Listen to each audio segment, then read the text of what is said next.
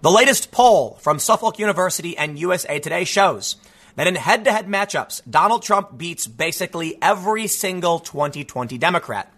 Now, this news is a bit shocking because for the longest time, the polls have showed us that Trump loses to every single Democrat in head to head matchups. What could have possibly happened to have shifted this so dramatically?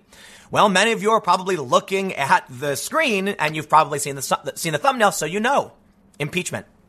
You see, it was only about a week or so ago we saw this story. Impeachment is helping Trump in three key battleground states. The Democrats were enjoying a smooth polling advantage. They had Trump on the ropes. Now, uh, you know, there's Moody's Analytics and there's other polls showing Trump is likely going to win for a lot of reasons. But in these hypothetical matchups, Trump was underwater. The, the last thing the Democrats needed was to lose at least the public face of their potential advantage. And they did. Because impeachment is boring. It's nonsensical, and moderates don't think it makes sense. Even Democrats have started turning. And now we can see from this poll back in, on the 9th that around the time uh, in September, they were enjoying a nice lead. And then once the Ukraine scandal impeachment hearings happened, they completely fell underwater. The impeachment stuff is ra- it's, it's, it's, it's a fundraising boon for Trump. It is making him more popular. His approval rating dipped a little bit. It recovered. And now overwhelmingly, or I shouldn't say overwhelmingly, but majority of this country in the aggregate polling oppose impeachment. The Democrats just didn't know when to stop. Today, I want to take a look at what's happening with the latest polls, favorability, but also it seems the moderate Democrats are falling in line. Many of you may have been following the story about Jeff Van Drew. Moderate Democrat, South Jersey, decided to become a Republican. At least they're reporting. Around six of his staff members have now resigned. They were threatening him with a primary. They say, if you don't toe the line, we will primary you, meaning you will not win because the Democrats overwhelmingly support impeachment. You will be out. He knew what he had to do. His only choice was to become a Republican because they wouldn't do that to him. He had a meeting with Trump. In all likelihood, said, you know, I, I imagine they were talking about whether or not Republicans would primary him, and with Trump's support, he might just win. The rest of the moderate Democrats said no or at least so far, and many of them are coming out in favor of impeachment because they know Jeff Van Drew was to be made an example of. If you go against the party and side with your constituents, we will remove you through a primary process. It's, it's, it's, it's a shame and it's unfortunate because even in the face of a guaranteed defeat, they are playing this game, and the polls show it. Let's get started, and we'll, we'll, we'll gloss over this one a little bit, but I want to get to the story from USA Today showing uh, USA Today poll, impeached or not, Trump leads his Democratic rivals for another term. This, this is an amazing poll because it's one of the first we've seen. Before we get started, head over to timcast.com slash donate if you would like to support my work. There's a PayPal option, a crypto option, a physical address, but the best thing you can do, just share this video. I know many people may disagree. It's hard to break echo chambers, but this could probably help, I guess. But at any, any rate, sharing the video, it really does help support the channel. So let's read. USA Today reports President Donald Trump, the first modern president to face impeachment during his first term in the White House, now leads his top Democratic rivals in his bid for a second. A new USA Today Suffolk University poll finds. The national survey, taken as the House of Representatives plan an impeachment vote and the Senate, uh, and the Senate trial, showed Trump defeating former Vice President Joe Biden by three, Bernie Sanders by five, Elizabeth Warren by eight. In hypothetical head to head contests, Trump also led South Bend, Indiana Mayor Buttigieg by 10 points and Bloomberg by nine. Now I want to stop here and show it in a more easy to digest format. This is a Twitter account, political polls showing the USA Today poll, which many people are kind of laughing. I mean, conservatives are laughing. Conservatives and the, and the political homeless liberals who are angry with the Democratic direction are laughing. You had the advantage. You, you people want Trump. They wanted Trump impeached. The scandal, you know, the, the scandal popped up. Well, I should say the scandal, it's actually an interesting phenomenon. Before the scandal, most people didn't want Trump impeached. The scandal happened and it flipped. Now more people wanted him impeached. They could have just stopped. The Democrats could have stopped and said, you know what? This has gone on long enough. We're going to censure the president and give it to the American people to decide in the election. They didn't. They won't stop. They keep going. And now it's, it's, it's, it's spiraling out of control. It's kind of like you have an annoying friend who keeps making annoying sound and you're like, dude, it was the funny, it was funny the first time. Stop doing it. Now it's getting annoying. Right? So Democrats had this advantage and people were like, oh, well, you know, they got a point.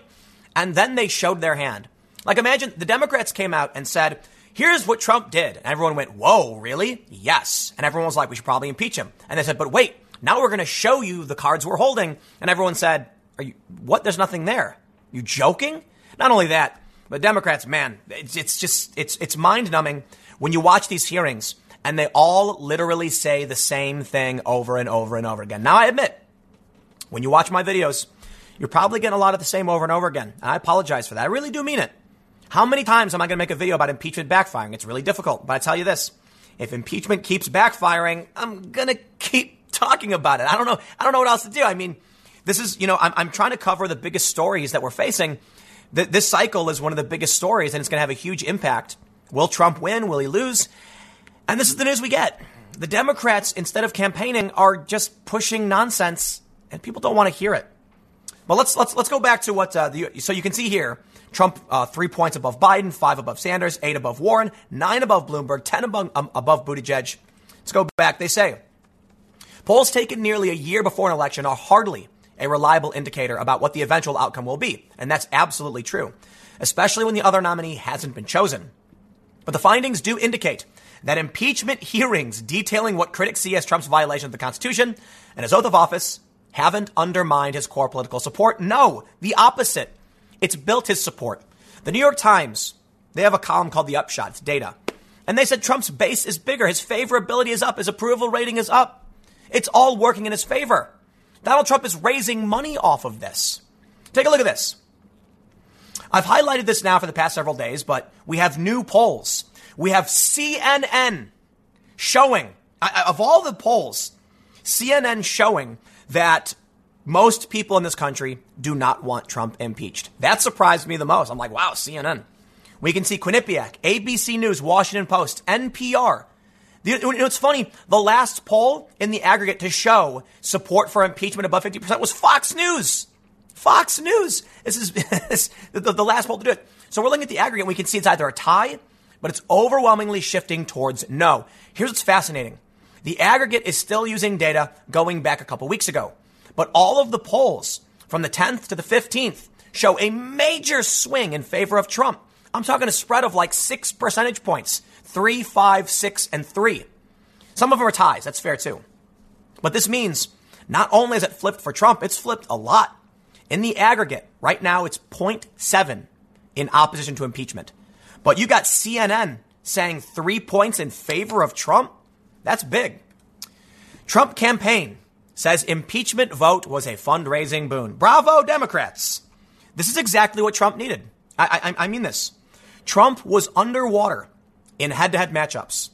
Trump, well, he was raising a lot of money. But in terms of polling, Trump needed something to push him over that edge. The Democrats said, don't worry, Trump, we got your back. And they decided to host it, hold an impeachment. I'm kidding, by the way.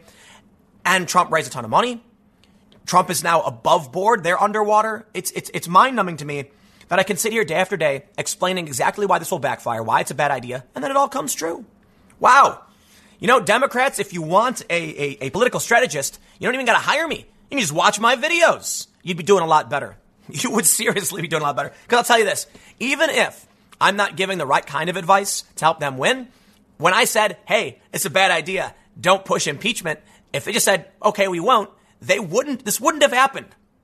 But I must admit, Trump's shift in the polls isn't just about impeachment. It's, it's, a, it's a big factor. But let's be real. USMCA, China trade deal, roaring economy, all of these good things are playing a role. Now we see this. This, again, I mean, the news just, I, think Trump is becoming, you know, it, it's weird. They say Trump is deeply unpopular. His favorability among most polls shows him underwater. Yet for some reason, we're seeing some, so much support for him. We're seeing all the polls start shifting. Maybe Trump is, you know, Trump's big problem is he's got a potty mouth. I mean, I get it. It's not the biggest deal in the world, but he'd probably be one of the most popular presidents if he didn't. Check out this, this story from the Washington Examiner just the other day. Black voter support for Trump at highest levels and could seal a 2020 win. They say that both Emerson and Rasmussen have Trump at 34% approval among black voters. That's huge because he had 8% last time. I mean, if the Democrats can't even convince the black community to support the Democrats, I think they're in trouble. But I think what we're seeing too is the emergence of high profile personalities who push an individualist narrative. Kanye West, Candace Owens, they're telling people to think for yourselves. Don't vote on party lines. I can respect that. And I think that's providing Trump with a strong base of support. People in the black community who say, you know, they think they, they're going to choose for themselves who they want, regardless of politics or party or whatever. And I think that's playing a big role. I do think a lot of people do not, you know, the black community don't like Trump, but I will always say, as somebody who's not a part of that community, I, I, I defer to them. You know, so take it up with, you know, Candace Owens, Kanye West, and they do bring up another individual who challenges this. They say, critics don't buy it. Democratic and Barack Obama pollster Cornell Belcher is one. He rejected the reasoning that black support is growing and suggested that the polls are wrong. Those reasons would assume that it's real, which it isn't. To have a conversation about the reason is giving it credibility. I'm not going to badmouth anyone's polling here, but particularly with small subsamplers, you get blips. When you look across the data and even look back to see what the trend is, it's pretty apparent that numbers like that are outliers. Are they? But there are three polls, and according to 538, Emerson is the second most accurate poll of all the political polls. I, I showed this when the story broke. 538 says, here's a list of pollsters based on how accurate they have been. Emerson was number two. If Emerson is saying this is the case, at least for now, that's where I defer. And I'll tell you this if somehow Donald Trump has pulled ahead of every Democratic candidate, I think it's fair to believe he's seeing stunning levels of support from the black and Latino community. It, you, you, you, how else would Trump be gaining so much support? Would he be winning over progressive leftists? I don't think so. He's definitely winning over like, you know, blue dog Democrats and like union Democrats, that's for sure. That's what we see in like Jersey, which is a blue state, but has these working class areas that vote red. And you can see it in places like Minnesota, places that are Democrat at the local level or even for Congress, but support Trump as the, at, at the executive level. Because what are the Democrats offering? But so let's, let's, let's move on now to the Democrats deciding to just end their careers. As impeachment vote nears, swing district Dems fall in line. Ah, it's a sad, sad story. But you know what? They knew what would happen. They knew that if they didn't do this, the Democrats would find someone, primary them, and because they're driven strictly by the orange man bad narrative, a primary against somebody who votes against impeachment is easy. But I'll tell you what, as far as I can tell from here, the Democrats are saying, lose your reelection or we will primary you and put someone else in to lose their re- to, to lose the election. It makes no sense. Fox News reports, with just hours to go until the House Rules Committee meets at 11 a.m., they're, they're, they're already meeting, for a marathon session to set the ground rules for this week's final impeachment vote, Many of the moderate Democrats in districts Trump won in 2016 have started to fall in line. Other than Van Drew, who has mulled switching to the Republican Party, and Minnesota Rep. Collin Peterson, no other Democrat occupying one of 31 House districts that, won, that Trump won has announced opposition to impeachment. All Republicans in Congress and the Senate have opposed impeachment. At the same time, New York Rep. Max Rose, whose district backed Trump by 10 points in 2016, and was a long camp- and who has long campaigned on bipartisanship, announced Friday he would be supporting impeachment. Now, there are many others who are doing this as well, as well. And here's what's fascinating to me.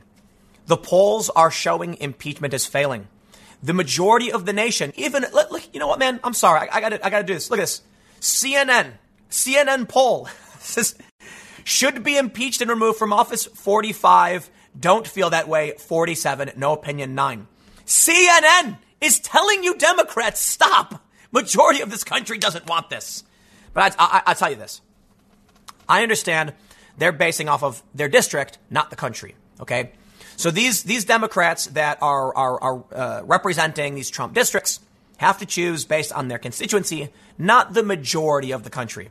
But that still leaves me with this strange, we're in a strange world where somebody could be in a, a, a R plus 10 district and be like, I'm going to oppose Trump. That's the weirdest thing I've ever seen. Moderates don't care about this, like in terms of what, what they deal with on, the day on their day to day basis, but they're souring on it because you're not doing anything for them. As they mentioned, Max Rose campaigned on bipartisanship. He said he would oppose hyper-partisan, you know, narratives.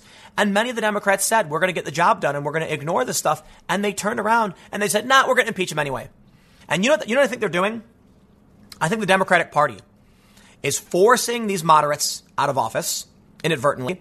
But the idea is if all of the moderates in Trump dist- in Trump's districts come out and say Trump did do this and he must be no matter what, They're hoping that might actually convince some middle of the road voters to be like, wow, maybe Trump really did do it, and then vote for them.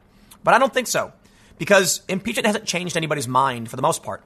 People are already tribal. Um, you know, there's very few independent voters who haven't already chosen a side.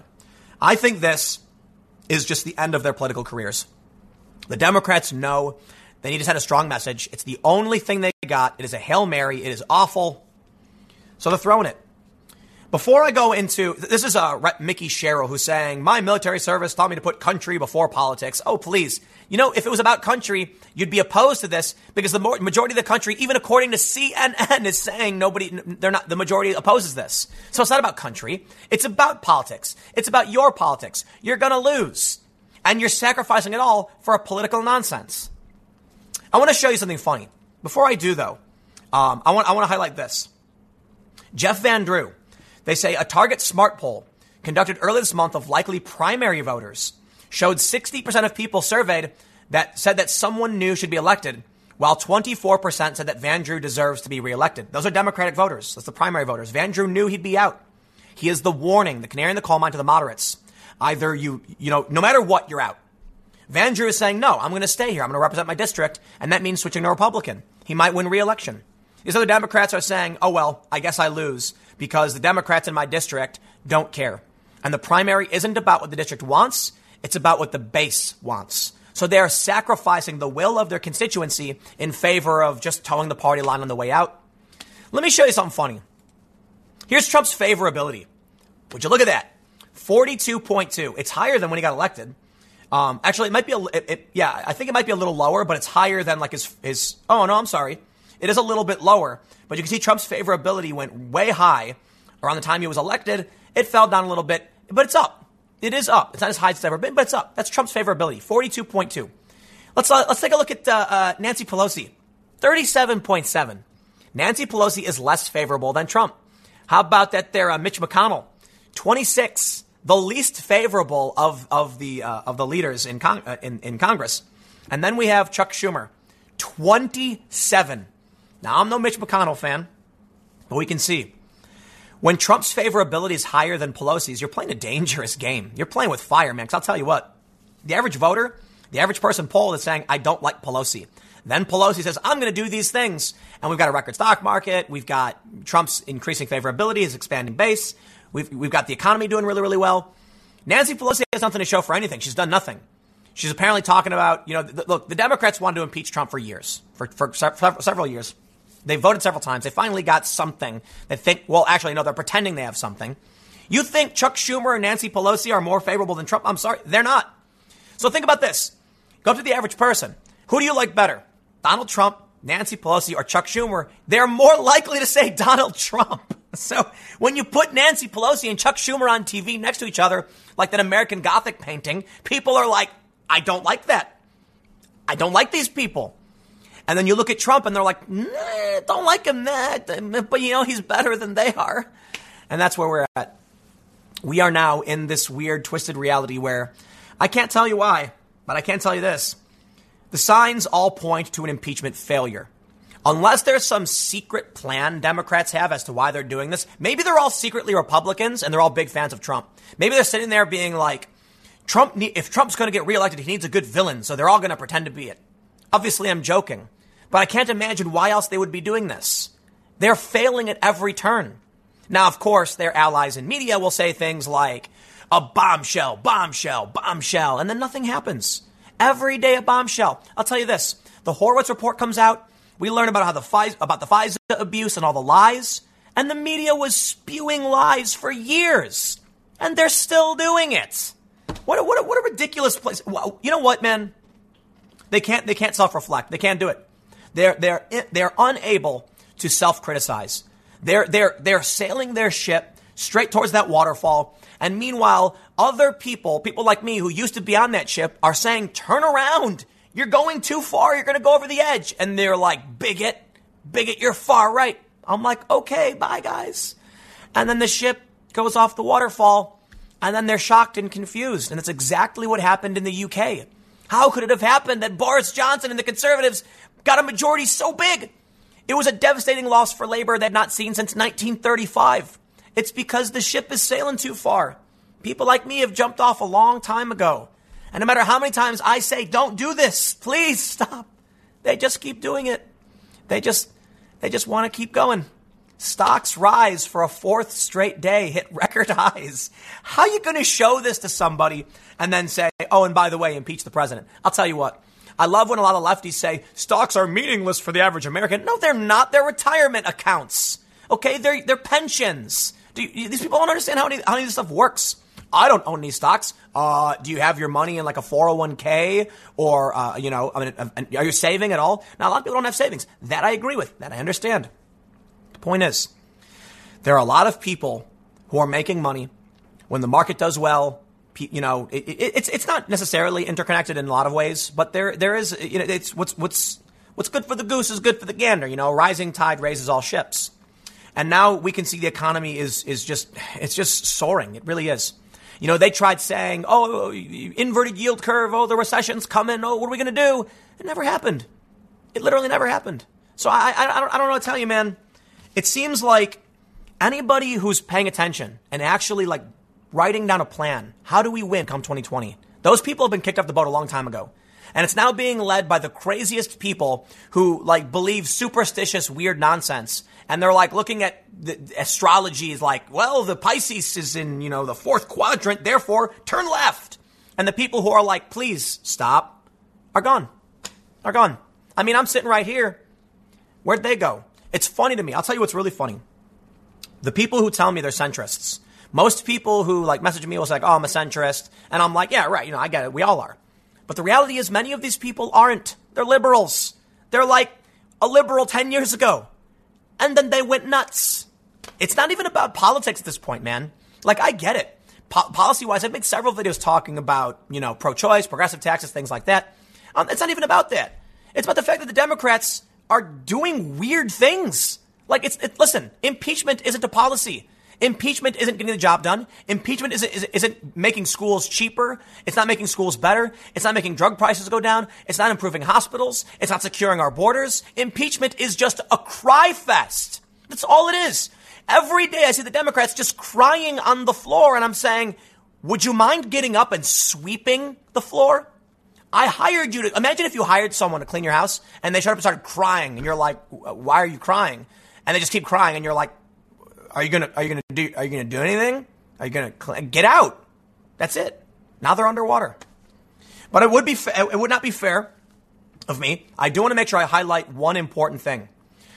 USA Today, the day before the USA Today, uh, the, their their own poll, they said Fox News shows that Trump is trailing all Democrats. Now, I, I always want to make sure that I, I, can, I can clarify, and, and I'm showing you this for a reason.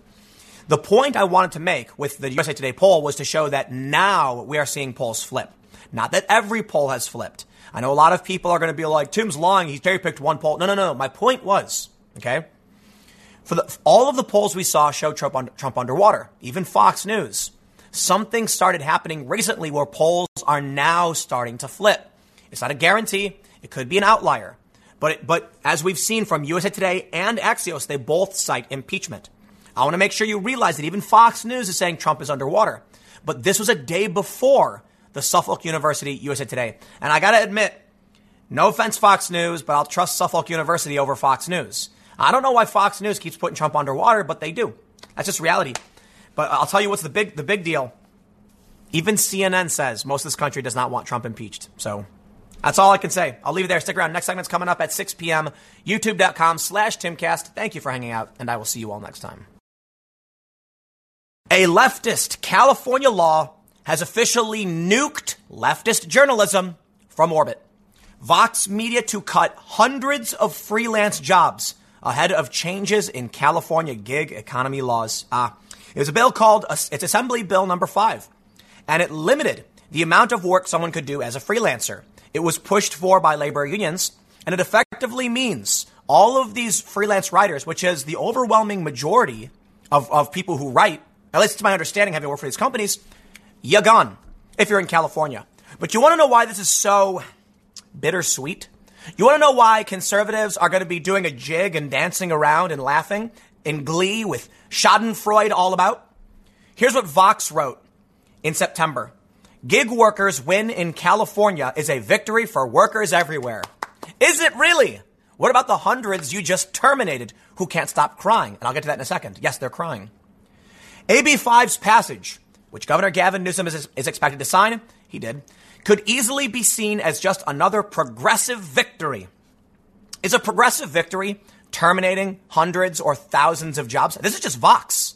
Think about every company, Vice, BuzzFeed, they got to get rid of all of their freelancers. It's not going to be hundreds of jobs. It's going to be thousands of media jobs gone overnight.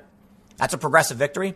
Well, if you ask Ocasio Cortez, it absolutely is, because over in New York, she cost that her city and state 25,000 jobs, potentially 40, according to um, uh, Governor Cuomo. I believe he said it was 25 to 40,000 over 10 years. She tries to downplay it. No, no, they're coming back. They're bringing back 1,500 jobs. You see, this is the problem with what I refer to as it's, it's, it's called the Chinese finger trap problem. That's what I call it. Because what you, you, you understand how the, the concept of a Chinese finger trap works. Your fingers are stuck, so you try and pull as hard as you can, and it makes it worse. You have to do something slightly counterintuitive to your first presumptions in order to actually escape. What we end up seeing are these leftists saying, hey, pe- companies aren't paying their employee, employees enough and they keep hiring free- freelancers. Got an idea. Let's make it so they can't hire freelancers more than 35 times per year. That way they'll be forced to hire the freelancers, right? It all makes sense. This is a progressive victory, they say. In reality, it's very different. In reality, they say, well, we can't hire all these people, just fire all these people. We'll save money and we'll figure it out somewhere else. Or better yet, they're going to hire freelancers in different states. So bravo. Bravo. Now, well, I want to read the CNBC story, but first, I want to provide some sympathy and empathy to the writers who had nothing to do with this, who have been negatively impacted.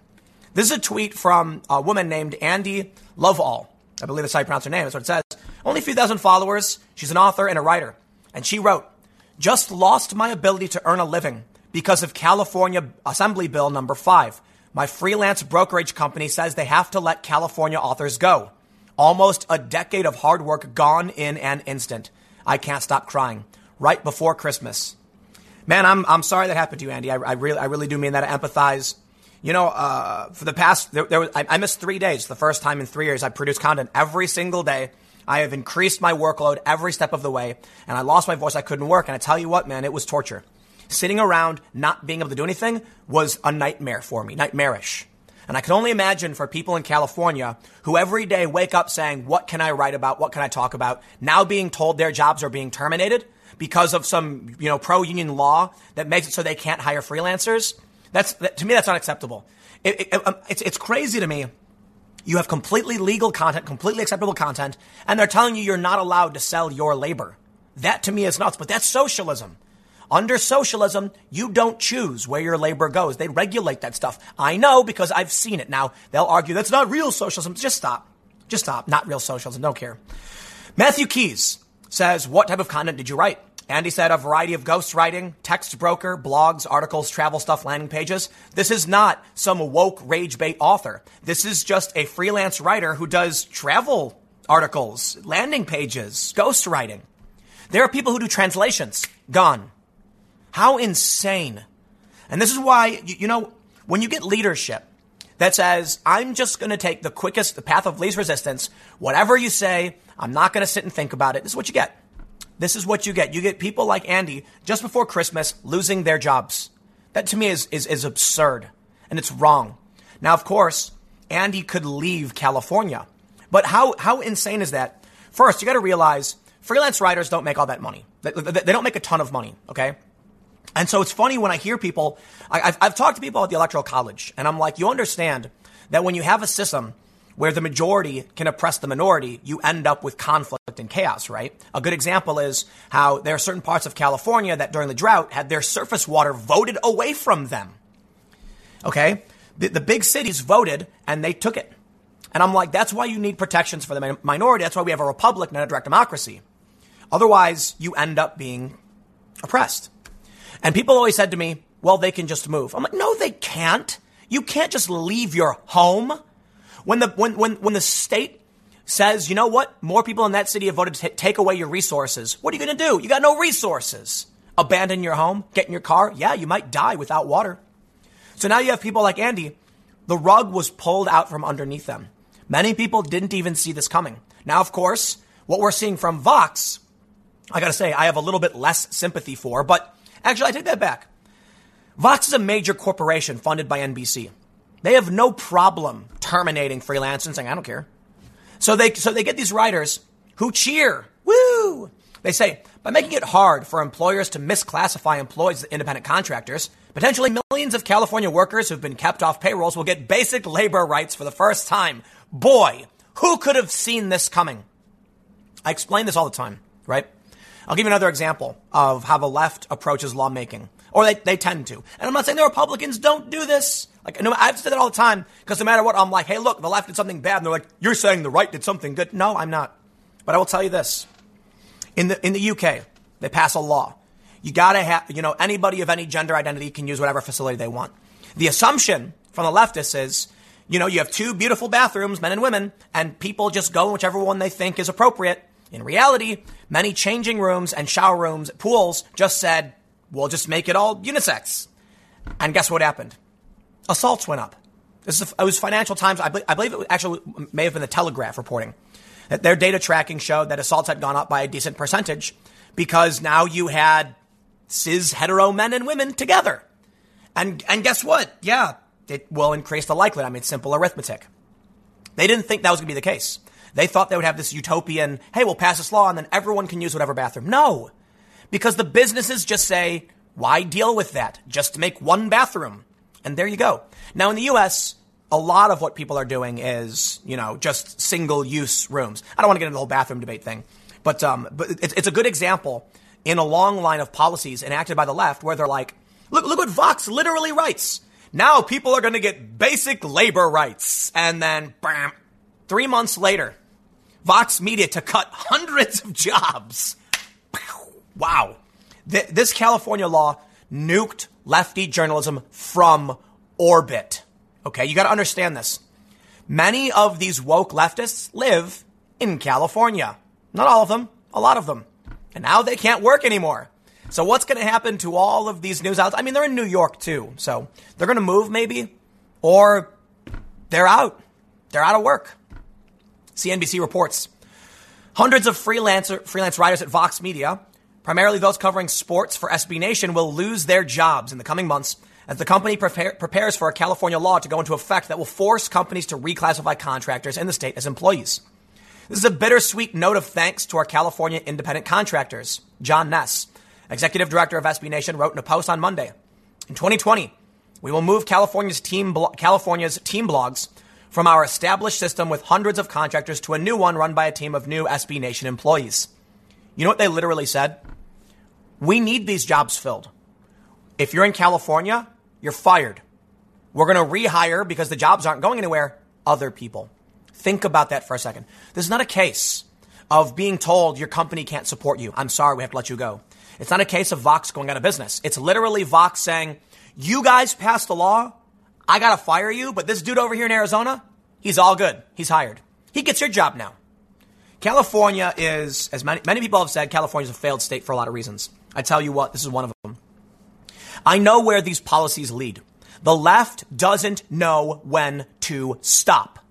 That's the biggest problem I have with the left. Oh, it's not, but it's one of them. They never, they, they, they never settle. It's never good enough. The minimum wage always has to be higher and higher and higher. Now I get it. In many ways, a minimum wage makes sense. Yes, it does. Like when you have a local economy increase the base rate and now they can afford uh, imports from other countries and other regions because the base rate there didn't change. It's complicated. It's always complicated. That's, that's, that's, apparently my new my new catchphrase. But I say that because a lot of people will assume I'm trying to make a black and white statement. No, I'm saying generally, right? What you end up with on the left is like Rashida Tlaib we want $15 an hour. And then once they won, she goes, $20 an hour. It's like, okay, you're just never going to stop. At a certain point, there should be a tax rate that's enough. At a certain point, there should be a revenue stream that's enough. At a certain point, there should be government programs that are enough. And I understand inflation, so we can tack inflation into these expanding programs. But the problem with the left, the right doesn't have, is that they win something and then immediately demand more. More, more, more. It never ends. And you get this. They couldn't be happy with those jobs. So they pass more laws and more laws and more regulations. And it gets worse and worse and worse.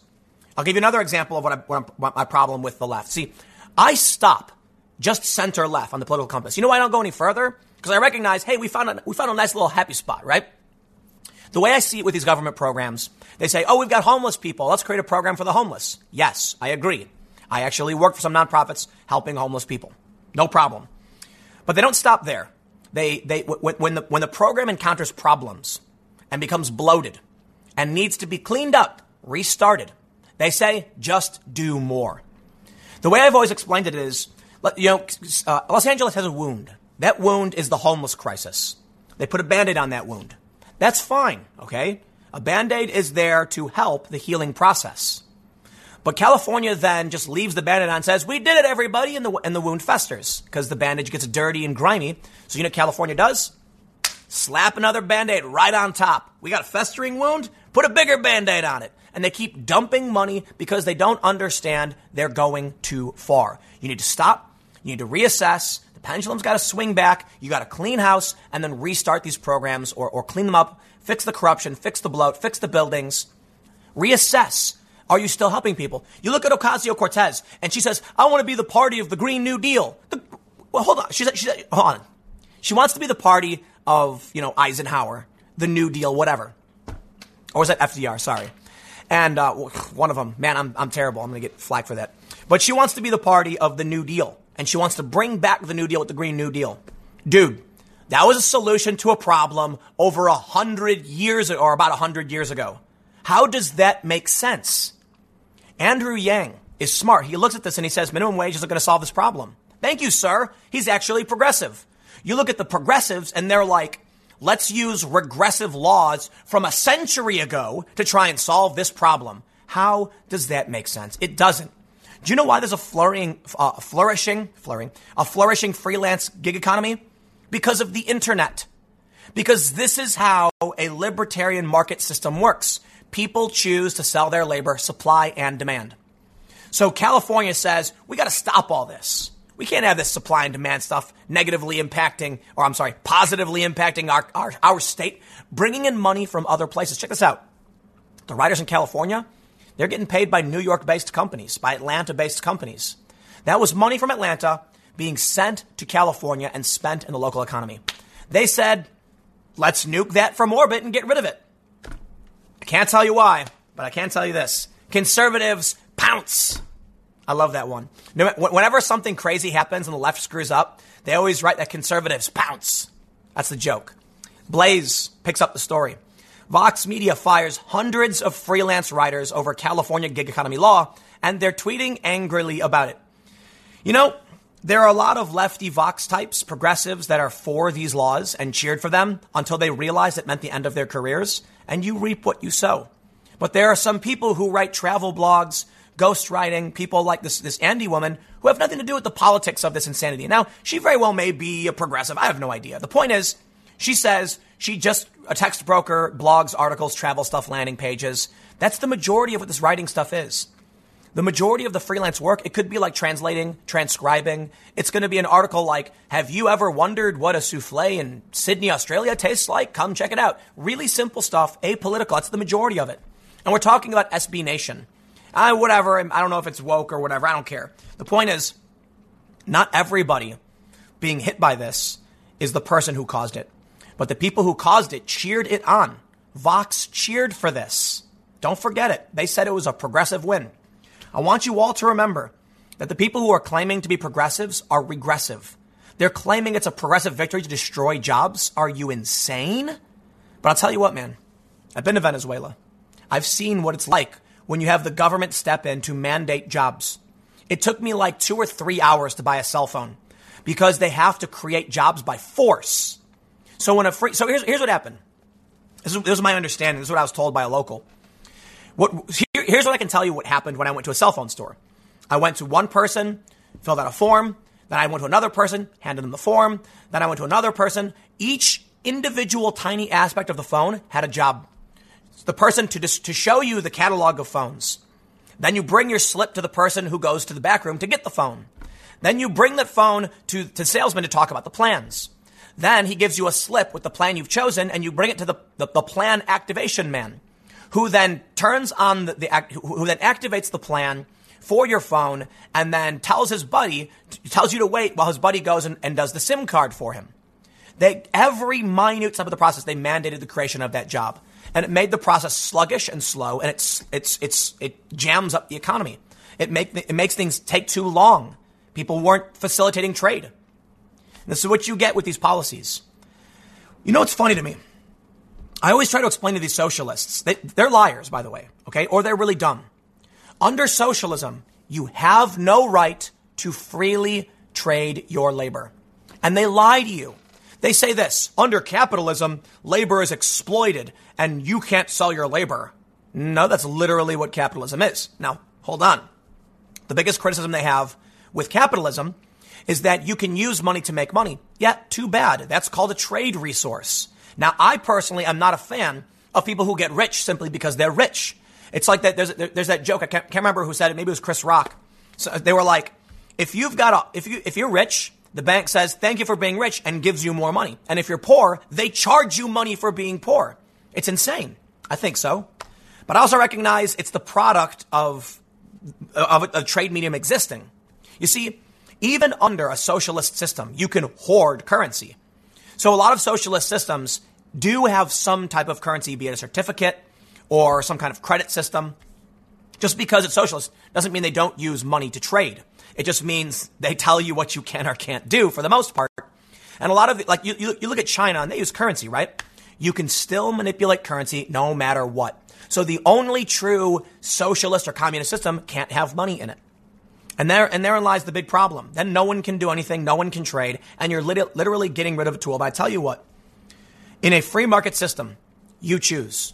I believe laissez faire capitalism is not good because you will get exploitation to an extreme degree. Corruption and exploitation will exist under any system. How do we minimize that? It's called a mixed economy and it's called regulation.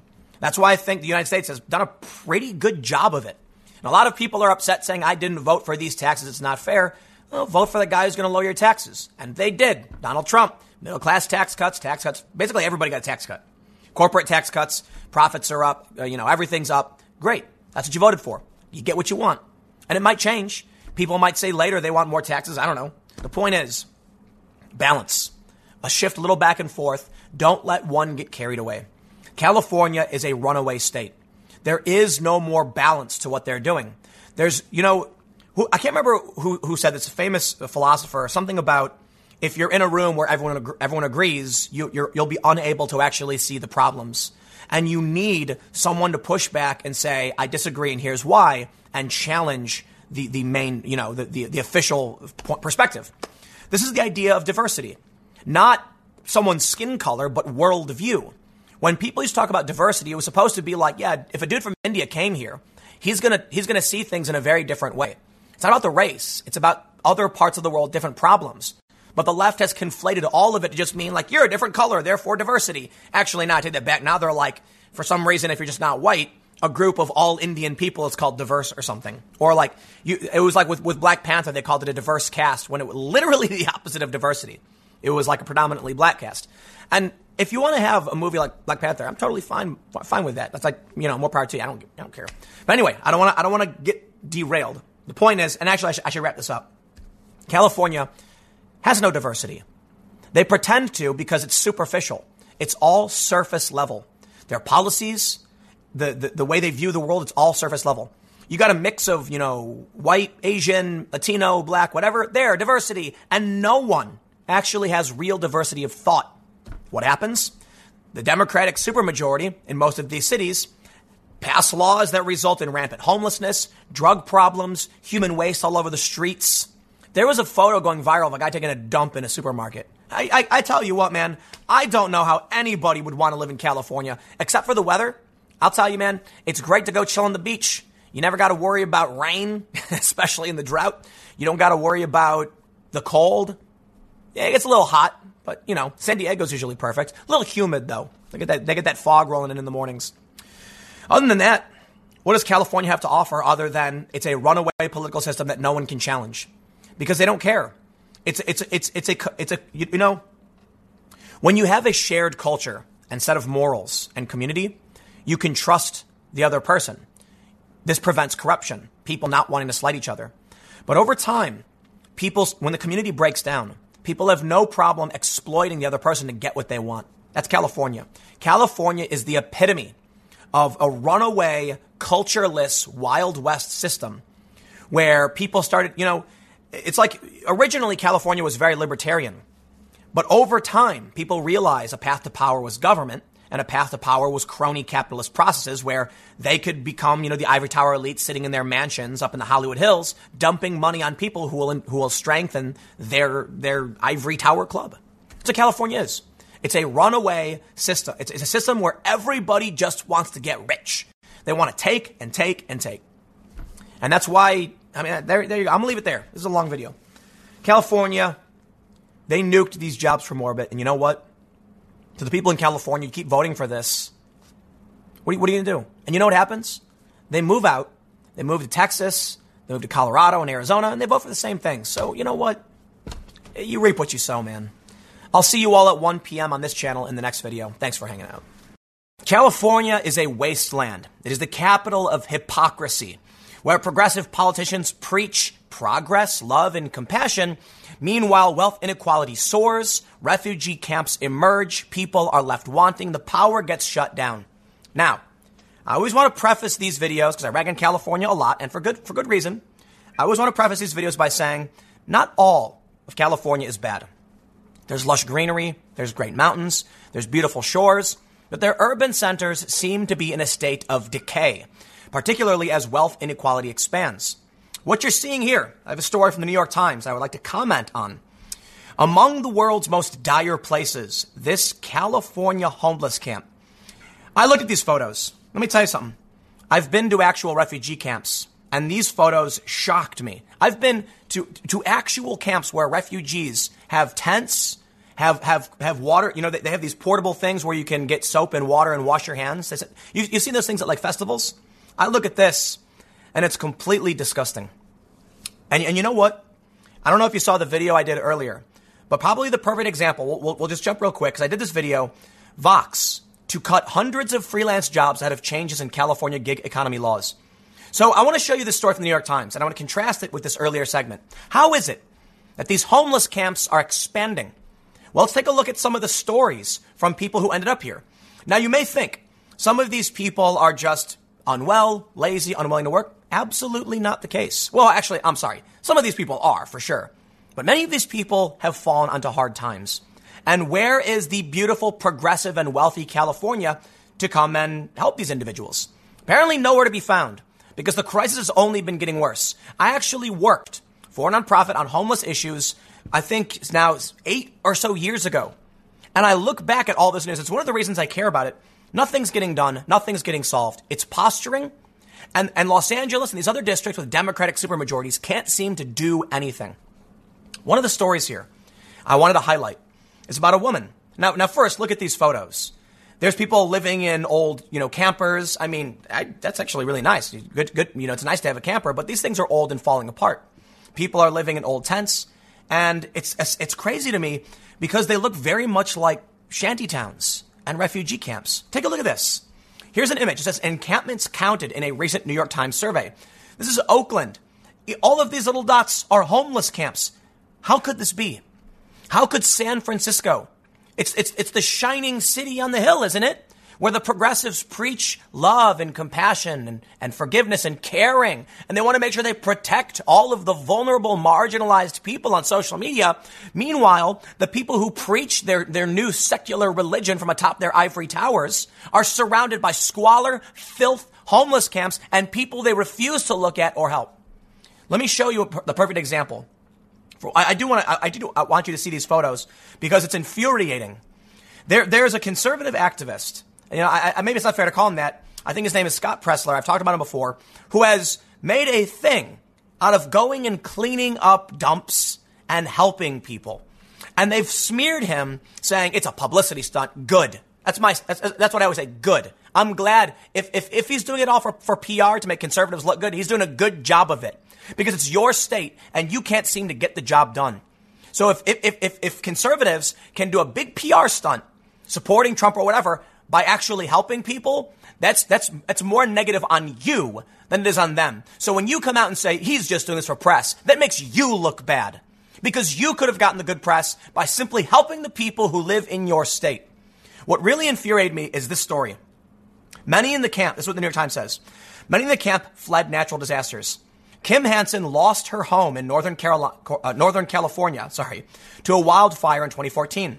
She later lost her job when the coffee shop she worked at burned down. And these are the kind of people you will find in some of these camps. And I want to tell you a story.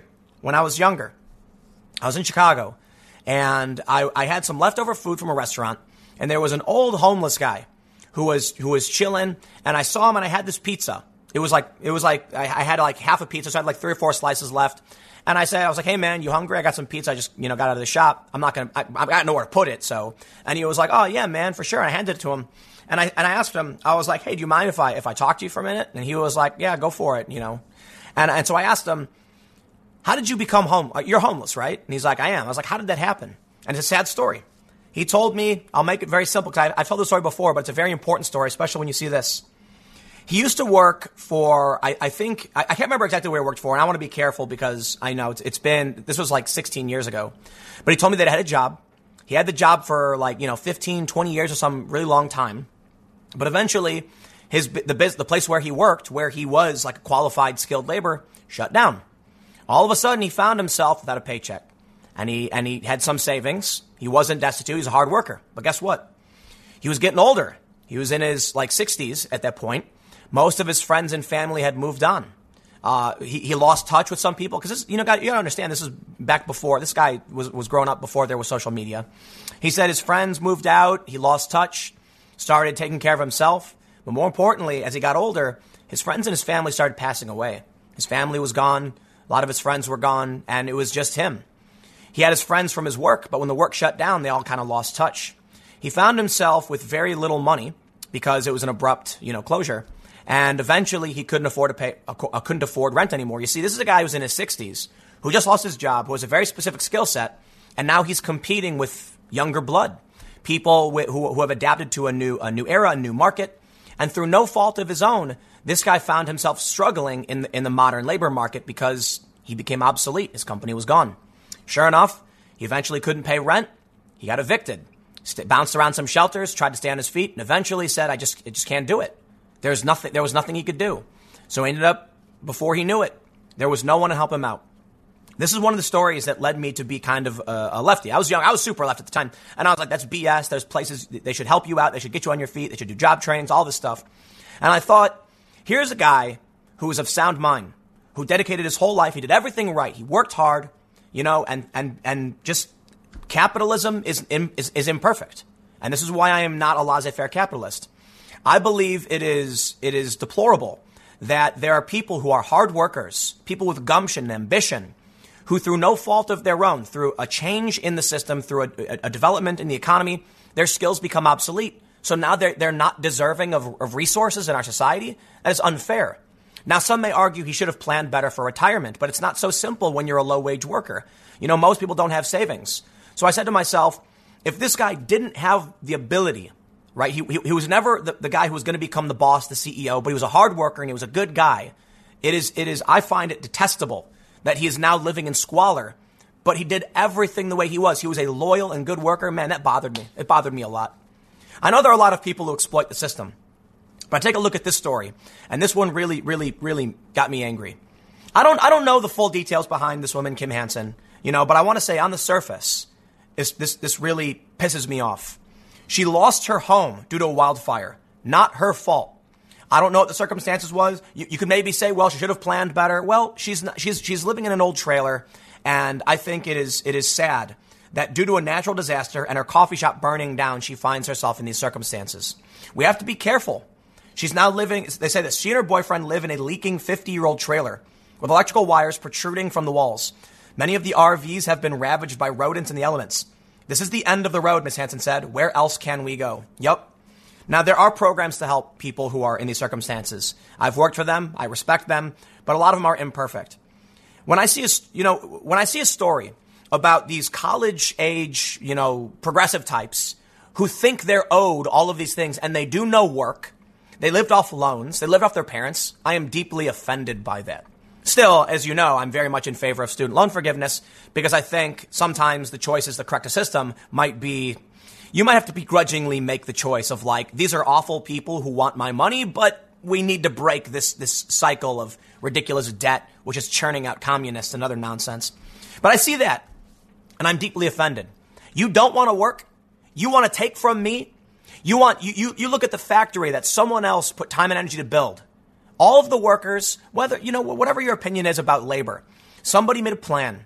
Somebody worked hard, saved money. Somebody got a loan. They hired people. Everyone contributed to build a factory. And now you think you deserve that because you took feminist dance at a local college and you were, you were indoctrinated to the idea that people shouldn't be allowed to build, you know, uh, uh, build a, a company and own property. Okay, whatever. Have those opinions. But I tell you this. You know who really deserves it? You know who really deserves our help? People who lose their homes to disasters. People in Houston when those floods wiped out people's homes and everything they knew and loved was gone. Those are the people that need help. This is why I'm very much in favor of like center left wing policy. The problem I have are these wealthy progressive elites with their ridiculous religion who think they're owed everything. No, I've seen true hardship. I've seen people who, through no fault of their own, have found themselves living in squalor. And those are the people I want to help. I want to say, let me teach you to fish so that we can set you on a path towards prosperity and we can lift you up out of poverty. Then you get these other people who don't do work, who say, if we all had socialism, we would work much less. Think about that. This is what the socialists push. They say, in a socialist utopia, you would only work 15 hours a week. Okay, well, first of all, I like working. I like working all the time. I like working every day. I like being productive. I like doing things. I like building with my hands. I like playing video games. I don't like being sedentary. I don't know what you think the future would be, but you're somebody who's advocating for society where you think you'd sit around doing nothing. I find that detestable. But I look to other people who maybe are also a bit lazy, maybe not, not nearly as, as driven as I am, and that's okay. If you are somebody who's willing to do the bare minimum to just have a nice place to live, provide for yourself, your family, I'm okay with that. I'm okay with that. And if you fall into hard times, I will be there to help you. When I see somebody who loses their home to a natural disaster, that's the first person I want to I want to help. Now, you are doing everything right. Maybe maybe you didn't plan as as well as some other people did. I'm sorry, but you know what? I'm going to help you out. Maybe you were unable to save up as much as other people have. Maybe other people were more fortunate. Maybe people were born with a silver spoon. Fine, whatever. The point is, if you're if, if you're a good person, if you if you're respectful, if you're a loyal neighbor, if you're there to help, if you're if you're minding your own business, and something happens to you that puts you in this circumstance, I want to make sure you get help. But you know what? That's not California. That is not California. They are hypocrites. Is eight or so years ago, or uh, maybe even nine at this point, where I was trying to, to help solve this problem. And what's, what's happened since then? It's, it's gotten worse. We can see the camps are exploding across all of these, you know, they're popping up everywhere. Human waste all over these cities. And what is San Francisco supposed to be? They're supposed, you know, they're supposed to be this progressive bastion. Instead, this is what we get. This, I, I, know, I know I showed you this this morning, but it's the perfect example of the problem. They, they, they, they do things to look good that destroys everything around them. You know who will not be hurt by this new law? So for those that aren't familiar, Vox Media is cutting hundreds of freelance jobs. There was one tweet I highlighted from a woman who does like blog posts and travel saying she's crying just before Christmas. She's losing her job. They're not helping these people. They're making the problem worse. They're cheering, saying a, Vox says a progressive victory while they burn the jobs down around them.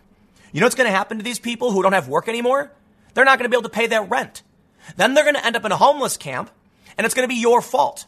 So it's not just the natural disasters. It's these insane policies that are creating massive wealth disparities. Look at this from October. Income inequality is on the rise in California. In some counties, the disparities are extreme. Yeah, it's their laws that are doing it. I feel for these people losing their jobs, even the ones with crazy politics I don't like, through no fault of their own, to an extent, because the laws are different. Those are man made. A lot of people are losing their jobs. They did nothing wrong. They wrote stories, sports, sometimes politics, maybe food, travel. A lot of this work in freelance writing is like transcriptions. The government decides you shouldn't be allowed to have a job. Gone. Guess what? You're going to make the homeless camps bigger. You've got a housing crisis. The prices are too expensive. I kid you not. I looked at San Francisco and you know what I see? I see capital city from the Hunger Games. These wealthy hedonists drinking Ipecac to vomit so they can continue eating after the fact. I don't know if that would actually work in real life. That's what they did in the film. They're surrounded by poverty and anguish, and they do nothing while they gloat about how it's better this way. It's better that we're in charge. No. They need a, they need, California needs an intervention of some kind. I don't know what the deal is. But I, I, I well, I, I will absolutely say, you know, there are people who do drugs. There are people who, you know, are addicts who are mentally ill. And those people deserve help too, right? They absolutely do. And I got to admit, within reason, because it's it's a strain on the system if we tried to just make everyone take care of literally everybody who couldn't take care of themselves. It becomes impossible to do. Most families struggle to take care of themselves. If we tax away the resources from low income families and then try and use it for other low income families, it creates a never ending cycle. It just doesn't seem to work. So I understand the progressive tax system and why I believe it's beneficial in that people will keep more of their money if they're making less of it. That makes sense to me. But the problem with California is that you have a bunch of wealthy progressives who are virtue signaling. That's all it is. That law they passed, AB 5, banning freelance work, virtue signaling. It, it, and you know what? It eats itself. Because now it's these leftist writers at Vox who are losing their jobs. So that's why I say to some extent, a lot of these people were cheering for. Yay, haha. I wonder, it's funny, I highlighted in the, in the video earlier this morning, uh, the, the other video, which early this morning, where Vox said it was a progressive victory. I wonder if that writer was a staff writer or a freelancer. I wonder if that writer is going to lose their job and be like, maybe it wasn't a victory. Maybe people people should be allowed to, you know, buy and sell trade their labor as they see fit. Maybe California shouldn't intervene and destroy jobs. So I don't know. I don't know what, what their deal is, but but I'll tell you this: at least the way it seems, wealthy progressives you know, the, it, and, and, and, that's it. These far leftists, they tend to be, you know, we, have seen the data, right? Atlant, the Atlantic wrote about this. They tend to have college degrees, make $100,000 a year. They tend to be white. And they sit atop their, you know, 30th floor office in SF, San Francisco, looking down on all the feces laden streets, thinking they're better than everyone. They don't really care. They don't. Because if they did, they'd be down there in the streets doing real work. And so I'll throw it back to that Scott Press. I, Scott, Scott, I think that's your name, right? Scott Presler. I, I'm getting your name wrong. I'm so sorry. But here's a guy who gets smeared for actually doing what they claim to be doing. And so I'll throw it one last point to PewDiePie. PewDiePie the other day said Twitter is people who get rewarded for saying things instead of doing things. We used to reward people who ran the fastest, who jumped the highest, who did the most work. Now it's just people who just say the most woke thing on Twitter. So here you have a dude who brings people together and says, I'm going to go do something. And the people on Twitter smear him for it. Kid you not. And so I'll, I'll leave it with this. You look bad when you posture from your, you know, your, your armchair atop your ivory tower, mocking the Trump supporter who's cleaning up these, these, these, you know, these dumps and trying to help poor areas. You look bad when you say he's just doing it for PR. You know why? Because you're just saying that for clicks. At least he actually did something. If both people, the leftists and the Trump supporter, are both just trying to get clicks, guess what? The dude actually did something. So this says a lot about what the left has become. Wealth inequality is rampant in California. Jobs are being terminated because of their insane, you know, left-wing policies. And these homeless camps are popping up. And some of these people have lost their homes to natural disasters and there is nothing for them. Where's all that tax money going? California is one of the highest tax places in the country. I think they have the highest state income tax. Where's all that money going? Oh, I'm sorry. They announced a bill where they're going to cover health care for non-citizens up to the age of 26. It is, it is insane. This is the example of what America should not be. Okay. It is a nightmare state. It is an oligarchy. It is these, these massive companies pretending to care about you where they post their woke hot take on Twitter Meanwhile, just 10 feet away, someone's taking a dump up against their wall. California is, a, is, you know, whatever, man. I know, I know these problems exist in other places. I've dealt with this. I know Chicago has bad problems. I know New York does this too. These big cities, they all have this. But California is supposed to be a progressive bastion. It's supposed to be the shining city on the hill, isn't it? It's supposed to be the place where they care about you, where they'll, where they'll care for you. They'll do right by you. And they don't. They shut off the power to avoid liability. Your house burns down, and then they say, have fun sleeping in a camp. And then what do they do? They show up and say, GTFO, kick you out. I can't stand it, man. You know, you know what my thing is? It's funny. I'm not, I'm not a conservative in any capacity. I'm actually, I'm, you know, in reality, like my, my, my political and economic philosophy, pretty far left. It really is. I'm, I'm a realist though when it comes to actually implement, implementing policy. But my vision of a, of a, of a world is, is post scarcity utopia. It's the world that I want. It is, in a sense, a, a relatively lefty. I mean, it's, it's, it's center left. But the way I, you know, would like to see things is I, I, I, I, I'm never, a, I'm not a big fan of hierarchy. And that really is the easiest way to explain it. I like flatter systems. You know, it's a very more lefty worldview. I look at California and I see the progressives that are supposed to, and the Democrats, this is always what it's been about. The Democrats and these people in California are the ones who are supposed to be compassionate. And yet, what do they do? They leech, they lie, and they steal. Not all of them. But look at California. You are putting people in power who are bad people who are liars. And you know what really bothers me too? I can't stand the lie that the conservative pro-lifers don't care about babies after they're born. It's a, it's a common talking point. It's like, dude, that's BS because I grew up. I, I, when, I, when I was younger, I was a uh, I was Catholic up until I was like ten or so, and then my family went to public schools. I've seen the charity that the churches have done. They're not perfect. A lot of them are bad, but they function like nonprofits that help the community in many ways. Again, not perfect. There's a reason why my family got angry and left. But it's but you know they, they, they try and accuse the right of you know what? I made my point. You know, my point is exemplified by that dude who's cleaning things up. That's uh, Scott Presler, I think his name is. He's cleaning things up, and they, they, they attack him for it. They smear him for it. Okay, you know, you guys, you can go, you can go take take a look down at the people dumping in your streets. That's what you deserve. I'm done. I'm, I'm so I'm, this this stuff makes me so angry because I actually want to have like a nice hand holding, you know, everyone's smiling, rainbow future where everyone's happy and, you, and it's utopia. But you look to California.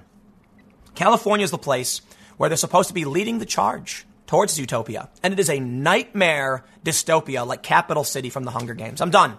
I'll see you all at 4 p.m. on the main channel, youtube.com slash timcast. Thanks for hanging out. It seems even Adam Schiff isn't safe from protests erupting at his town halls. Now, for those that haven't been following the news, there's been a ton of protests popping up over the past several months when pro Trump supporters and to an extent anti Trump activists have shown up at town halls where moderate Democrats are doing their thing and they yell, impeach or don't. But a lot of these protests are about people saying, don't impeach Trump, you're a liar, etc. We saw that recently. We saw Elissa Slotkin. She's a moderate from Michigan. People were yelling. There are people holding up signs saying, impeach Slotkin. But those are moderate districts. We understand why people would protest there. But Adam Schiff, he's in California, isn't he? I, I, I, thought he was in like a safe blue district. Yeah, people still show up to protest, call, screaming, liar, treason, don't impeach.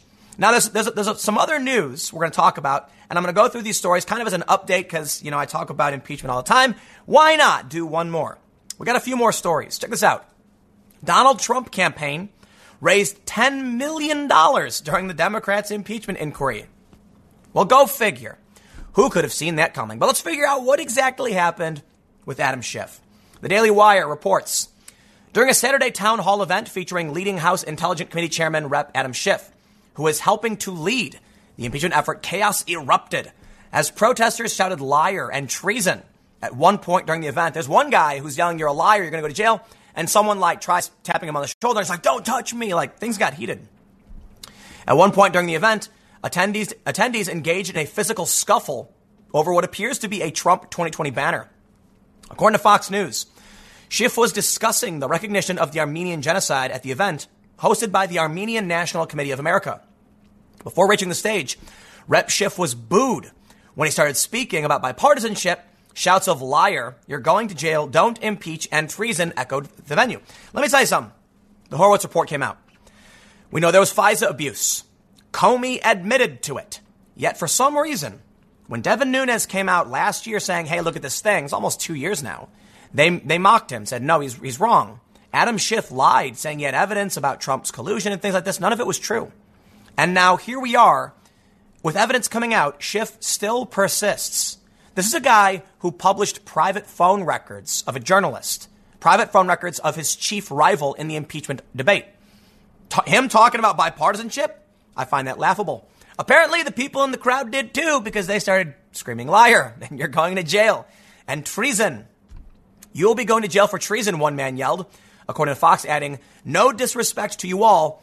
I'm glad you guys are getting recognized for your, what was it, genocide? But this man is an effing liar. A second video posted to YouTube by protesters showed a scuffle over pro Trump material during the utter chaos. A pro Trump protester is heard reportedly saying, Don't touch my wife. According to the LA Times, no one was injured. Schiff responded to the protesting in a statement to the Times.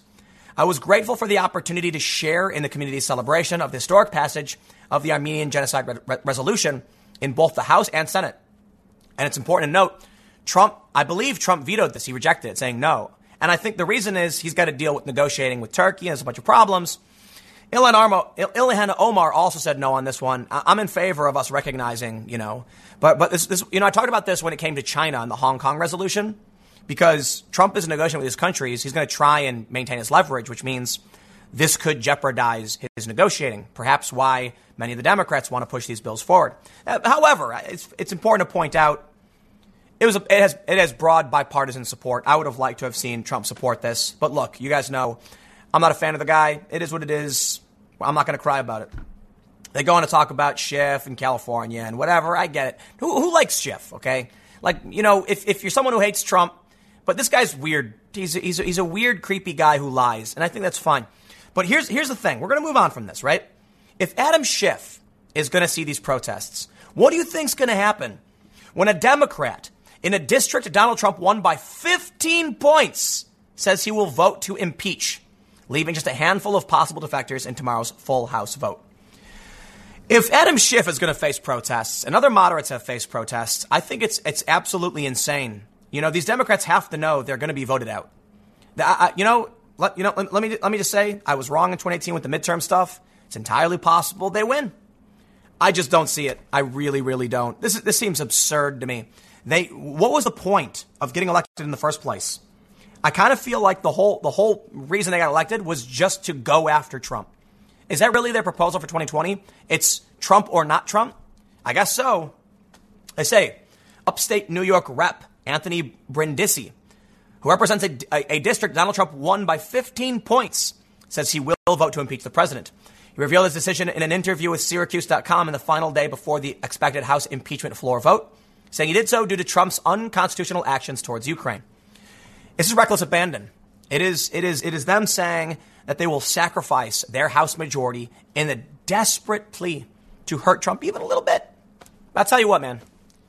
I'm kind of, I'm kind of, I'm so over talking about this. You know, I, I, repeatedly said before, like, I hate talking about impeachment. I'm so sick and tired of it. Trump has won. But you know what happens is I make a video called Impeachment Backfires, then it backfires again, then it gets worse, and it keeps happening. Like every day, it, it just keeps getting worse. And you'd think at some point they'd realize their plan is failing. They don't. Trump raised 10 million.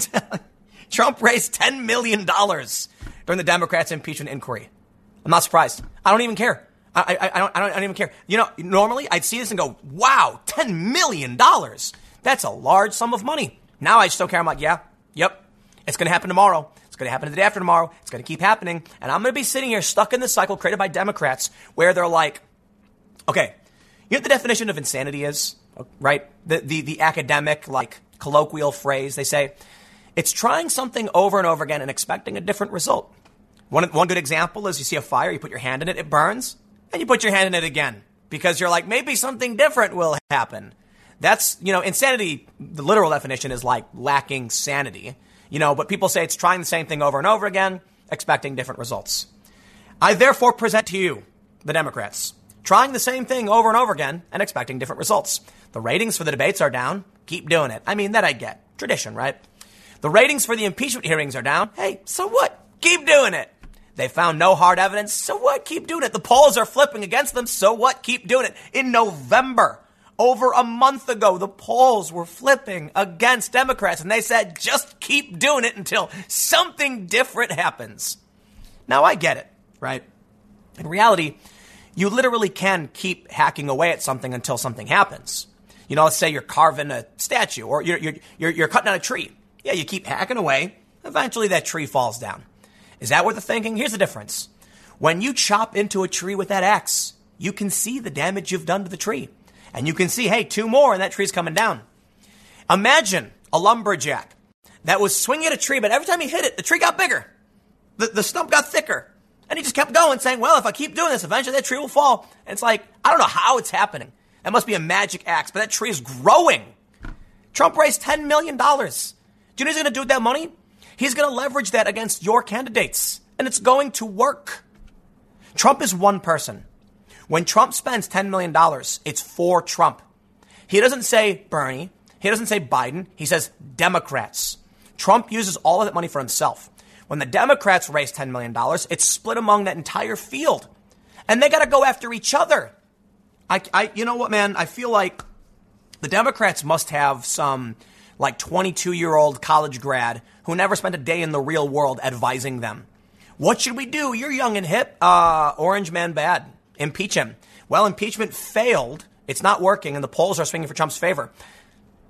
Keep going. Just, just keep going. We can see the edge of that cliff. We're going to fall off. The polls are in Trump's favor. Just keep going for it.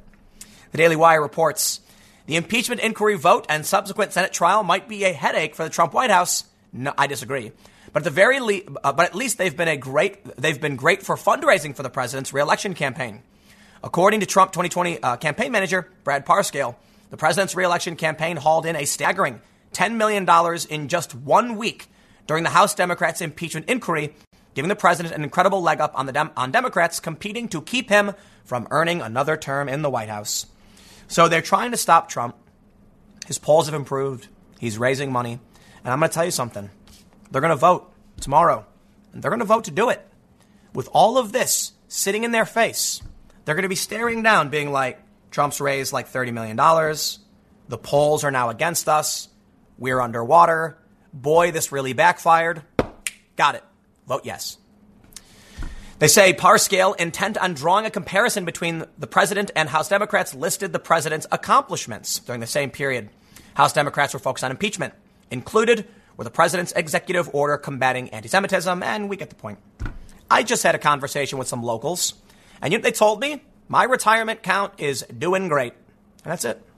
And I was like, what about the way he talks? Like, I think he's, I think he's, he's an a-hole, right? I think, I think he's a boorish guy. He insults people and he's not a very professional presenting individual, but you're right. Your 401k is up. How am I supposed to argue that to somebody? If I go to somebody, let me tell you this. What, what, what would you do if there was a guy in the middle? There, there were two people standing in the middle of the street. And one guy said, I got a hundred dollars for you right here, horse face. Come over here so I can grab you, you horse face loser. You're a loser. Here's a hundred bucks. And the other guy was like, listen, I won't insult you, but you come over here, hang out with me. We're, we're, we're good people. Hopefully you'll make a hundred bucks. I don't know. People are going to be like, you can call me horse face all day and night if you're going to give me a hundred bucks. And that's basically, that's a way to explain what's going on. I, I see this person that says, I'm up 30% this year. And I'm like, yeah. so, so do you care that Trump is a nasty dude? Now that you don't, you don't. It was funny. One one lady was like, you know, she's like, yeah, I don't like you tweet him tweeting that stuff, but you know, we're getting raises. My my salary's up. I'm like, hey, I can't blame you, man. I get it. I do. You know, when somebody's thinking about feeding their family, and now they're able to, and you tell them, but Trump is a bad guy, they're going to be like, I don't care. My kid's got food on, on, on his plate. And Trump can call me horseface if he's going to feed my kids. And I'm like, yeah, whatever. A, fun addendum. I'll leave it there. I'm going to end up talking about whatever. I'll see you guys in a few minutes in the next segment. Thanks for hanging out.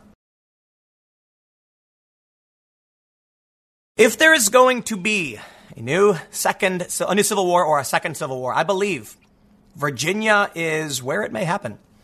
For those that are not history buffs, and I am not a history buff, my general understanding is that one of the great conflicts which precipitated the American fight for independence, the Revolutionary War, was when redcoats wanted to seize weapons from some militiamen. Well, now we can see what's happening in Virginia as they won, the Democrats won a majority, and now they're trying to enact a ton of laws, essentially gun confiscation. It's kind of complicated. Of course, it's complicated. I know I say it a lot, but it is. It's not so easy for me to just say, oh, the Democrats are going to do X because then all of a sudden you're going to find some, you know, lefty journalists are going to come out and say, ah, but technically, so yes, I try to preface this. Check out this story from Bearing Arms. Virginia now has 95 Second Amendment sanctuaries. And you know why this is happening? Well, I can't tell you definitively, but I can surmise. You see, Virginia went blue. And according to the New York Times, it's because of immigration and demographics. You have long standing American communities that have traditions and like the Second Amendment. And then you have new communities and new individuals who don't have the same ties to American history and communities who don't care about the Constitution. As more and more people come from outside the U.S., they won't hold the same traditional or cultural views that the American, you know, founding fathers and forefathers had. Oh, that was patriarchal. American ancestors. There you go. What happens then is you have certain areas that while the state went blue, there are some places that absolutely support the Second Amendment. I mean, Virginia is pretty, I, will I'll say this in a funny way, they're pretty liberal when it comes to uh, uh, gun issues. And, and, and, no, I know, I'm, I'm, talking about the straight definition, like they're lax. You know, if uh, my understanding is, I could be wrong, when I lived in Virginia briefly, if you have a Virginia ID, you can go buy, you can go, go buy a gun. They're, they very much are, you know, you can carry around. I went to a, one store and they said you can carry on a battle axe as long as everyone can see you carrying that battle axe. That's Virginia. Maybe the laws changed. I don't know. I don't live there anymore. It's been a long time. But I'm not surprised a ton of districts are saying no dice. Check this out. Two more counties joined the ranks of Second Amendment sanctuaries in Virginia Monday night, bringing the total number of sanctuary communities to 95, with more votes to come on Tuesday. According to the Roanoke Times, almost 800 residents of Pulaski County in southwest Virginia packed the county supervisors meeting, which was moved to the local gymnasium to accommodate the crowd of Second Amendment supporters in attendance. They say, Board Chairman Andy McCready essentially guaranteed the passage of a pro Second Amendment resolution during that meeting, stating that the board just wanted to hear from constituents before drafting a document unique to Pulaski. Supervisor Joe Guthrie reinforced that point again Monday night. This is truly a Pulaski County resolution. It's a grassroots effort from the citizens, he said. Guthrie said the resolution drafted by County Administrator Jonathan Sweet was nearly perfect, save for the use of supportive over sanctuary in the initial draft. Sweet said he chose his wording carefully as to not lull citizens into a false sense of security. He said the resolution was mostly symbolic, but clauses like the county promising not to allocate county funds to help the prosecution of gun laws it deems unconstitutional gave the resolution some teeth. Additionally, the supervisors encouraged constitutional officers to follow its lead in resisting unconstitutional gun laws. Interestingly, I heard there was like some local deputy who said that he was going to deputize as many people as possible so they can keep weapons. I'll tell you this though. The federal government or the state government comes tries to confiscate weapons, you are looking at history repeating itself. There is a strong tradition of gun ownership in this country, and as much as many people on the left might not like it, I'll tell you what, you want to walk into New York City, New York City, and start telling people to turn over their weapons? Guess what? You're going to find most people agree with you. They vote in that direction. Some people will say no. You want to go to a rural area in Virginia and start telling people to turn over their weapons, and they're going to say, "Prat for my cold dead hands." Let me tell you something. I lived out in the Redlands in uh, outside Miami. It was like 40 miles or so. We had we didn't really have any local police near us, and there were a string of home invasions. People were scared, so people took to defending themselves. But I ask, I'll tell you this, right? So I, I didn't own a weapon. I, I mean, I did. I didn't own a, a, a, fi- a firearm. I owned an air. I bought an air rifle because I, yeah, honestly, I don't have the training, and you know, I don't know. Uh, I'm an urban liberal type, so while I understand why people wanted it, I, we had someone you know break into our yard. It wasn't really for me. Maybe in the future, right? But I'll tell you this: I've driven through Wyoming. I drove through Wyoming once, and I was running out of gas because we had driven like a couple hundred miles without seeing a gas station anywhere. Finally, my friend who was with me on this road trip points, there, there, there, gas pumps. And so I already drove past it. I stop and I look back. Sure enough, there was this house on the side of the road. Had, had two little gas pumps. And I was like, what, what is this? I pull in. Sure enough, it was a little convenient shop. They had some hot dogs and stuff. Gas pumps. And they were old school gas pumps. Okay? So I filled up and I'm like, hey, we're not going to run out of gas and freeze to death. But here's, here's the point. When you live that far away from civilization, I asked him, I was like, where do people go when they need groceries? And he said people drive 60 miles to come here to buy milk, eggs, bread, and, and fill up on gas. And they fill up extra tanks of gas to bring with them because this is Wyoming, man. We're in the middle of nowhere. Guess what? If you're in the middle of nowhere and you see, I don't know, a coyote or a villain, because guess what? People can be bad too. What do you do? You're out in the middle of nowhere. You're in your little car. You pull off on the side of the road. You know, you're going to change a tire, who knows what.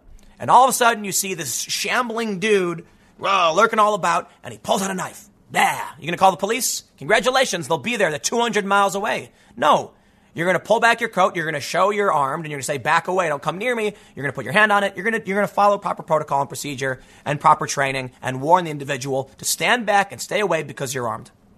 Otherwise, you'll find yourself running down the street, hopping in your car, speeding off with one tire. I know that's a weird situation, but let's be honest.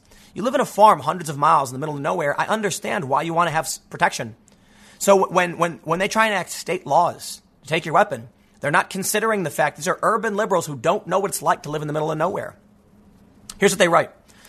I appreciate the thought the supervisors and the county administra- administrator put into their resolution, and I'm pleased that supervisors ultimately voted unanimously to replace the supportive language with the word sanctuary instead.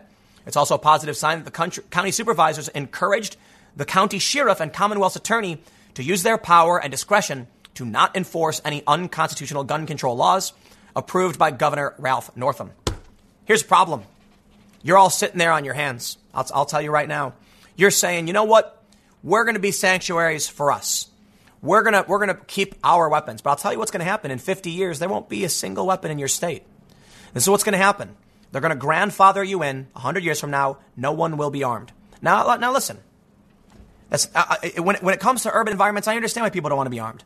I understand the arguments about people having a constitutional right to own weapons, and I understand the better argument, in my opinion, that when you live in the middle of nowhere, you got to protect yourself. Here's the thing.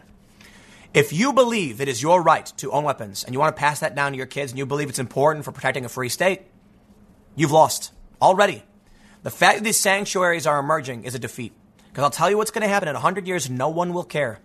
They will just stop the sale of weapons. Oh, you can keep yours. Oh, fine, we won't take yours away. But guess what? You will pass on. And eventually, your kids won't be able to purchase any of these things. It will just cease to exist in your state. Virginia, of all places. A lot of people have claimed that Virginia's going blue because federal workers from, from D.C. are moving there, but I think it was the New York Times that it's immigration. It's people who don't care to be armed. People who come from other places, other countries are moving in and they don't hold the same values as you. So maybe, maybe they'll be worse off for it. I'm not gonna, I'm not gonna make the argument. You can argue for personal defense. I'm just telling you this. For, for one thing, I mean, look, birth rates are down across the board. Uh, it's true that conservatives have more kids than liberals. And while I do believe the future will be more conservative, there's a lot of things you will lose. So, so here's one point I made before. Immigrants are religious, and they're going to bring with them more conservative values than progressives will have. Pro- progressives are secular. Okay. Latino migrants from Mexico, they're not. They're Christians. Okay. That's a, that's a good win for conservatives, but they also don't have the same val- constitutional values that Americans have. So, yes, they will vote Democrat and they will vote to take away your rights in the long run. But things are going to shift very religious and there will be a lot of conservative aspects that come back, like Christmas, for instance. So, it's really funny right now. Let's segue and I'll wrap this up. First, I think it's, it's really interesting these sanctuary districts are popping up, but it's a bad sign. It really is. The fact that it has to happen. But I'll tell you one thing uh, it was, I think it was Neil Gorsuch. Was it Gorsuch? Is that who it is? Some, uh, some Supreme Court justice went on Fox News, and the first thing he said was "Merry Christmas," and uh, the woman said "Merry Christmas" back, and the left lost their minds. But I'll tell you one thing. This is my warning to the left. If you keep saying we need more immigration and more power to you, like I'm, I'm, I'm, you know, rather ambivalent. Like I understand if we have controlled immigration, it can be a good thing. Illegal immigration, not so much, because you, you can't, you can't account properly, and then you know, economies can collapse. It's complicated. I know. I can't, I can't summarize the entire argument in a second, so I will just say it's complicated. And yes, I'll tattoo it on my head. Calm down. But I'll tell you this. If you keep saying bring in more immigrants, bring them all, and open the door, well, you realize they're all Christians, right? So all the people screeching that some guy said Merry Christmas, whoa, no, who cares? Yet you realize in like 30 years, happy holidays will be gone because the people you're inviting into the country are overwhelmingly Christians. You know, I don't think they get it. But it will change how, uh, so they're Christians, but they're not constitutional Americans. They don't look at free speech and these issues the same way. That's the real threat to our rights. People coming, so this is one of the biggest problems for immigration in general. Now, on the whole, like I think regulated immigration is, is great. Literally everybody can come to the United States. All of them. Every single person. Okay? If it's legally done. And the reason I say that is because, let's be honest, they can't. We don't have enough room or money or resources. But when I say everyone is welcome, I don't care who you are, apply. And if we can work it out within our economic means, you're welcome here. But what happens when you bring in an influx? Actually, here's what, here's what I want you to do. You ever played the game Life Genesis? Go play that game. It's a very simple game, okay? Uh, you've got little colored dots. It's an old Windows game, and you can do different colors. There's like red and blue. Originally, it was just like, you know, an algorithm. But see what happens when you have a group of red dots and they fluctuate and they grow and they reproduce, and then slowly start, eh, you know, bringing in blue. If you bring in a little bit at a time, the red absorbs the blue, the blue turns red. But if you flood the red with too much blue, then the inverse happens. Big fish eats a little fish. If too much immigrant immigration happens too quickly, then too many people who don't hold our values will start changing our laws and our values will be lost. I think it's fair to say that America has great values because we've been passing civil rights law nonstop for hundreds of years and improving these things. I would like to keep English common law and expand upon protecting civil rights. It also means we need to make sure that when we control for immigration, we're doing so in a way that we don't lose our values. And I'm not, ta- I'm not talking about the really awful past values. I'm not talking about trad wife or any of that trad stuff. I'm, I'm just simply saying you need to make sure you keep the good and get rid of the bad. But if someone comes in who doesn't care for either, you will lose both. So you can argue. Some people might say it's better to lose both than to keep the bad. I disagree. I think we've done a really, really good job over the past couple hundred years of getting rid of the bad and keeping the good. Uh, I'll leave it there. You get the point, right? I think we need regulated immigration. And I, I welcome immigrants to the maximum capacity we can bring them in. Trump has reduced it beyond what I think is reasonable. But hey, you know what? Trump won. He's the president. We'll see what happens come 2020, 2024. It's not the end of the world. Y'all need to calm down. I'll see you all. I got one more segment coming up in a few minutes. Stick around. I will see you shortly. The other day, Barack Obama said that women are indisputably better leaders than men. My first response is Barack Obama, define what you mean by better. Are they better in the sense that they look better? Are they better speakers? Are they better strategically? Are they better, I don't know, orators, negotiators? What exactly does it mean? Do you mean generally better? Let me, let me read you from what uh, Obama said, and then I'm going to debunk Obama's statement and say, in my opinion, women are worse leaders. Uh oh, shocked the feminists are. I can already hear the screeches from miles away of people angry that I would dare say such a, such a thing. But I'm going to show you some evidence, in my personal opinion, why I believe for the most part, it seems like men have been better leaders. And I mean this objectively. Well, it is subjective. Listen, let me just cut to the chase. I'm very, very anti war. Women are more likely to wage war. That's a fact. At least they claim it is. We'll see. We'll see. I don't want to bury the lead. Former President Barack Obama said Monday that he believes living standards and economic outcomes would improve if women led every country in the world. Okay, improve for who though? Because I gotta admit, when someone wins a war, things do improve for them. The big picture. Speaking at a private leadership event in Singapore, Obama said he currently does not plan on getting back into political leadership because he believes in leaders stepping aside. Quote, if you look at the world and look at the problems, it's usually old people, usually old men, not getting out of the way. What he's saying, quote, now women, I just want you to know you're, you're not perfect. But what I can say pretty indisputably is that you're better than us. I'm absolutely confident that for two years, if every nation on earth was run by women, you would see a significant improvement across the board on just about everything living standards and outcomes. Now, here's the thing. You see, many conservatives immediately said that's unfair. The true, you know, quality of a leader is their, is their person, not their gender. But I'll tell you this. The evidence suggests that if we take a look at historical averages, women are more likely to wage war, or queens were more likely to wage war than kings. So yes, I am being a bit facetious when I say men are, are better than women. Okay. But what was Obama saying? What was he backing it up, backing it up by? No, I believe you, we can't predict what would happen if we just made every leader on the planet, like every leader on the planet was a woman. You don't know what's going to happen. And it's silly to think that war or not war would happen or whatever. He says, it is important for political leaders to try and remind themselves that you are there to do a job, but you are not there for life you are not there in order to prop up your own sense of self importance or your own power. Well, take your own advice, dude. You blew up a bunch of kids. I'll tell you what, I'd, I'd take any woman over Obama again. I'll tell you that. And, you know, I got to be honest. My favorability towards Obama went down dramatically because one of my principal issues is the foreign policy and the war and stuff like that, right? So, right now, this may be shocking to many of you, but when it comes to foreign policy, Trump has been better. Now, look, Trump, Trump is engaged in, in commando raids. America, a little American girl was killed in Yemen. That was Trump. Trump, Trump, Trump is overseeing this stuff. He takes responsibility. We've had drone strikes. They've been ramped up. There's a lot of problems. But Trump is actually withdrawing troops from, from Afghanistan, from Syria. He's had meetings with Kim Jong un. He's done things I've been like, hey, that's better. He's talked about putting troops in Saudi Arabia. Um, you know, there was a recent report he said was fake news. We'll see what happens. I'm not saying he's the best. I'm not saying Obama's the worst. I'm saying Trump's earned a little bit more brownie points over, over Obama at this point.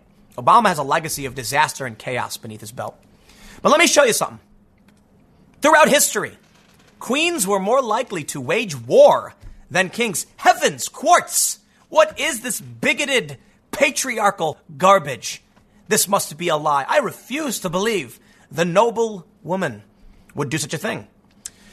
During a meeting of her war council in June 1482, as she plotted the siege of a town in Granada, Queen Isabella went into labor. After a brutal 36 hours, only one of the twins she bore lived, and days later, her troops returned bloodied and defeated. But the 31 year old queen proved as tenacious in war as in labor. In less than a decade, Isabella had taken Granada from the Moors, unifying Spain and launching the rise of history's first global superpower. Sounds like, I don't know, her and Hillary Clinton might have gotten along. See, Hillary Clinton was the one who was told that there's a no fly zone over Syria. That would be a declaration of war on Russia. And she said, I don't care. She's the one who reportedly said, know this is, this is disputed, when talking about Julian Assange, can't we just drone the guy? There's a reason why she didn't win. Because Trump was saying war is bad. It doesn't, it doesn't mean that, you know, look, I gotta be honest. Trump campaigned a lot on ending foreign intervention in foreign wars, and that is a very populist position. And then he's only done some of these things. He fired 59 Tomahawk missiles at Syria. He, he's, you know, um, we've got the Saudi Arabia thing. He's talking about selling weapons and putting troops in there. But he did call off the attack in Iran. He is announced they're, apparently they're going to announce a, a troop withdrawal from Afghanistan. Hey, man, I like these things, okay? So Trump's not perfect, but at this point, you know what? When it comes to foreign policy, he's doing better than Obama. He's got the economy on his side too. Man, it's, it's such a shame that he's just kind of a boorish old, such a nasty dude. Like he called that lady horse face. You know, it's funny. Like I, I, I laugh, but dude, I don't want a president who does that. And that's that's the thing, man. You know, there's a lot of women like that's why I like Tulsi so much. You know, she's very very anti-war. She's better than Trump. Well, you know, I can't say that because Trump campaigned on a lot of these things too. And then when he got in office, he's been a little wishy washy, but he's done better than Obama in a lot of ways. He's still carried out these, these strikes, these drone strikes. He's ramped up some of it. So I'm, I'm saying it's, he's getting a marginal, he's getting like a fraction of a point on this one. I like Tulsi. Yeah, I'd take her over Trump any day. But Trump deserves credit for a lot of things. I can't, I can't argue. You know what I mean? Like when I, when I, when I, when I see a Trump supporter and they're like, why is Trump bad? I'm like, look, I can tell you all the reasons. I know you won't care because it's the economy, stupid. I get it. It's like, yeah, I'm probably not going to vote. I got to be honest. I'm, I'm probably not going to vote in 2020. I don't. I, I, I don't hate Trump. I don't care about Trump. Um, I dislike him, but he's doing some things that are good. And when it comes to foreign policy, it's a little bit better there. But, but, but anyway, the point is, Obama sits up there, and, and let me let me make this point. When Obama says he's confident a woman getting in office would be better than him, yeah, it's because he's a bloodthirsty warmonger. Any, literally any woman would be better than Obama. Well, actually, that's not true. Hillary Clinton would have been way worse. Here's what they say. Nowadays, Isabella is less known for her conquests than for having paid Christopher Columbus to sail the oceans. Maybe because we don't often think of queens as warmongers. You want to rag on Christopher Columbus for, you know, genocide and, and all that stuff? Yeah, who financed it? He was working for somebody, dude. It was a lady. It was Queen Isabella. Okay, Obama, you want to be on the left and talk about women being better leaders? Let's talk about what happened to the Native Americans when the conquistadors showed up, started chopping off hands. That was a lady. People were working for her. They say apparently they were, in fact. Between 1480 and 1913, Europe's queens were 27% more likely than its kings to wage war, according to a National Bureau of Economics working paper. And like Isabella, queens were also more likely to amass new territory during their reigns. Found the paper's authors, economi- uh, economists Oeindrila, Dubé, and S.P. Harish. So you know what? If you're a conquistador, if you're somebody who wants conquest and world domination, man, vote for the ladies. Maybe that's what Obama meant. Everyone, everyone's lives would improve because they would seize territory and conquer the world. And those subjects of theirs would prosper in the wake of destruction left behind by the wars that, you know, blow up kids. They say a lot of it comes down to the queenly management style.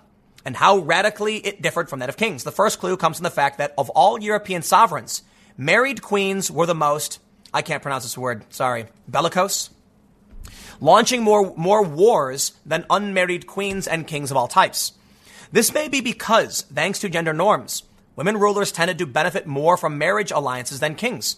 Married queens were likelier than kings to wage war alongside allies, allies, often their spouses' nations.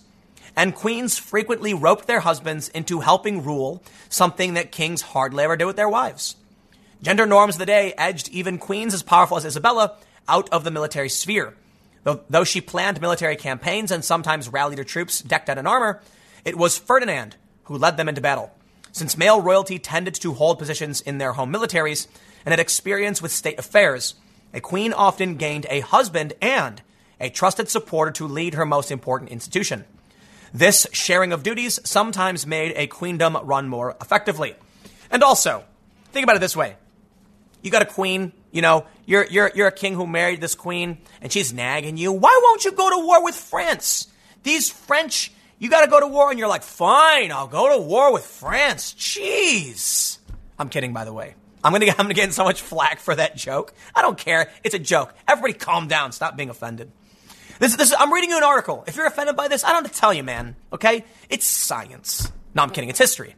In Europe, at least. So this is not proof of every society on the planet. Let me just clarify. I was being facetious when I said men were better. I was just pl- making a joke at Obama saying that women were better. It's not. It's not the case. And if you're a fan of war, you probably think women are better. It's subjective. I am not. Therefore, I'm worried about what this was. And that's why I didn't like Hillary Clinton. And that's why I'm one of the reasons I'm most critical of Trump. I don't like war. I don't like the idea of, you know what, I, you know, you, let, me, let me tell you something. Let me wrap this up, okay? Play Civilization. I play Civilization. You want to know how I play Civilization? I mind my own effing business.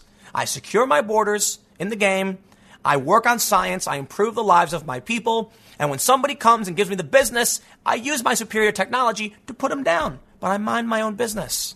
I don't go invading other places. I don't win by conquest. I like science victories and culture. If you're not familiar with the game, basically, you start from, you know, I don't know, the Paleolithic era or something, and slowly start developing technology and growing and expanding your borders. And eventually, when the game starts, there's no borders.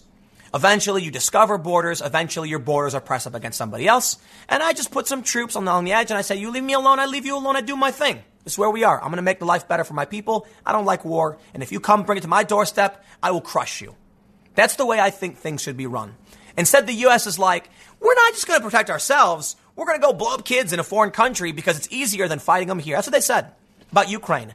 They said Ukraine's fighting Russia there, so we don't got to fight them here. Well, you know what, man?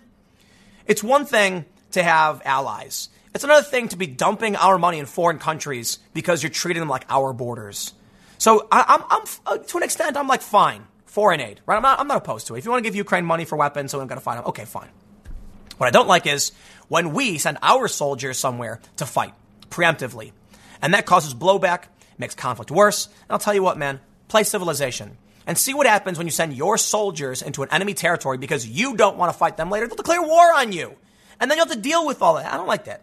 So maybe I'm maybe I'm naive, whatever. Obama, you're silly. I'll leave it there. Thanks for hanging out, everybody. I'll see you all tomorrow at 10 a.m. at youtube.com slash timcastnews and the podcast every day at 6.30 p.m. Thanks for hanging out.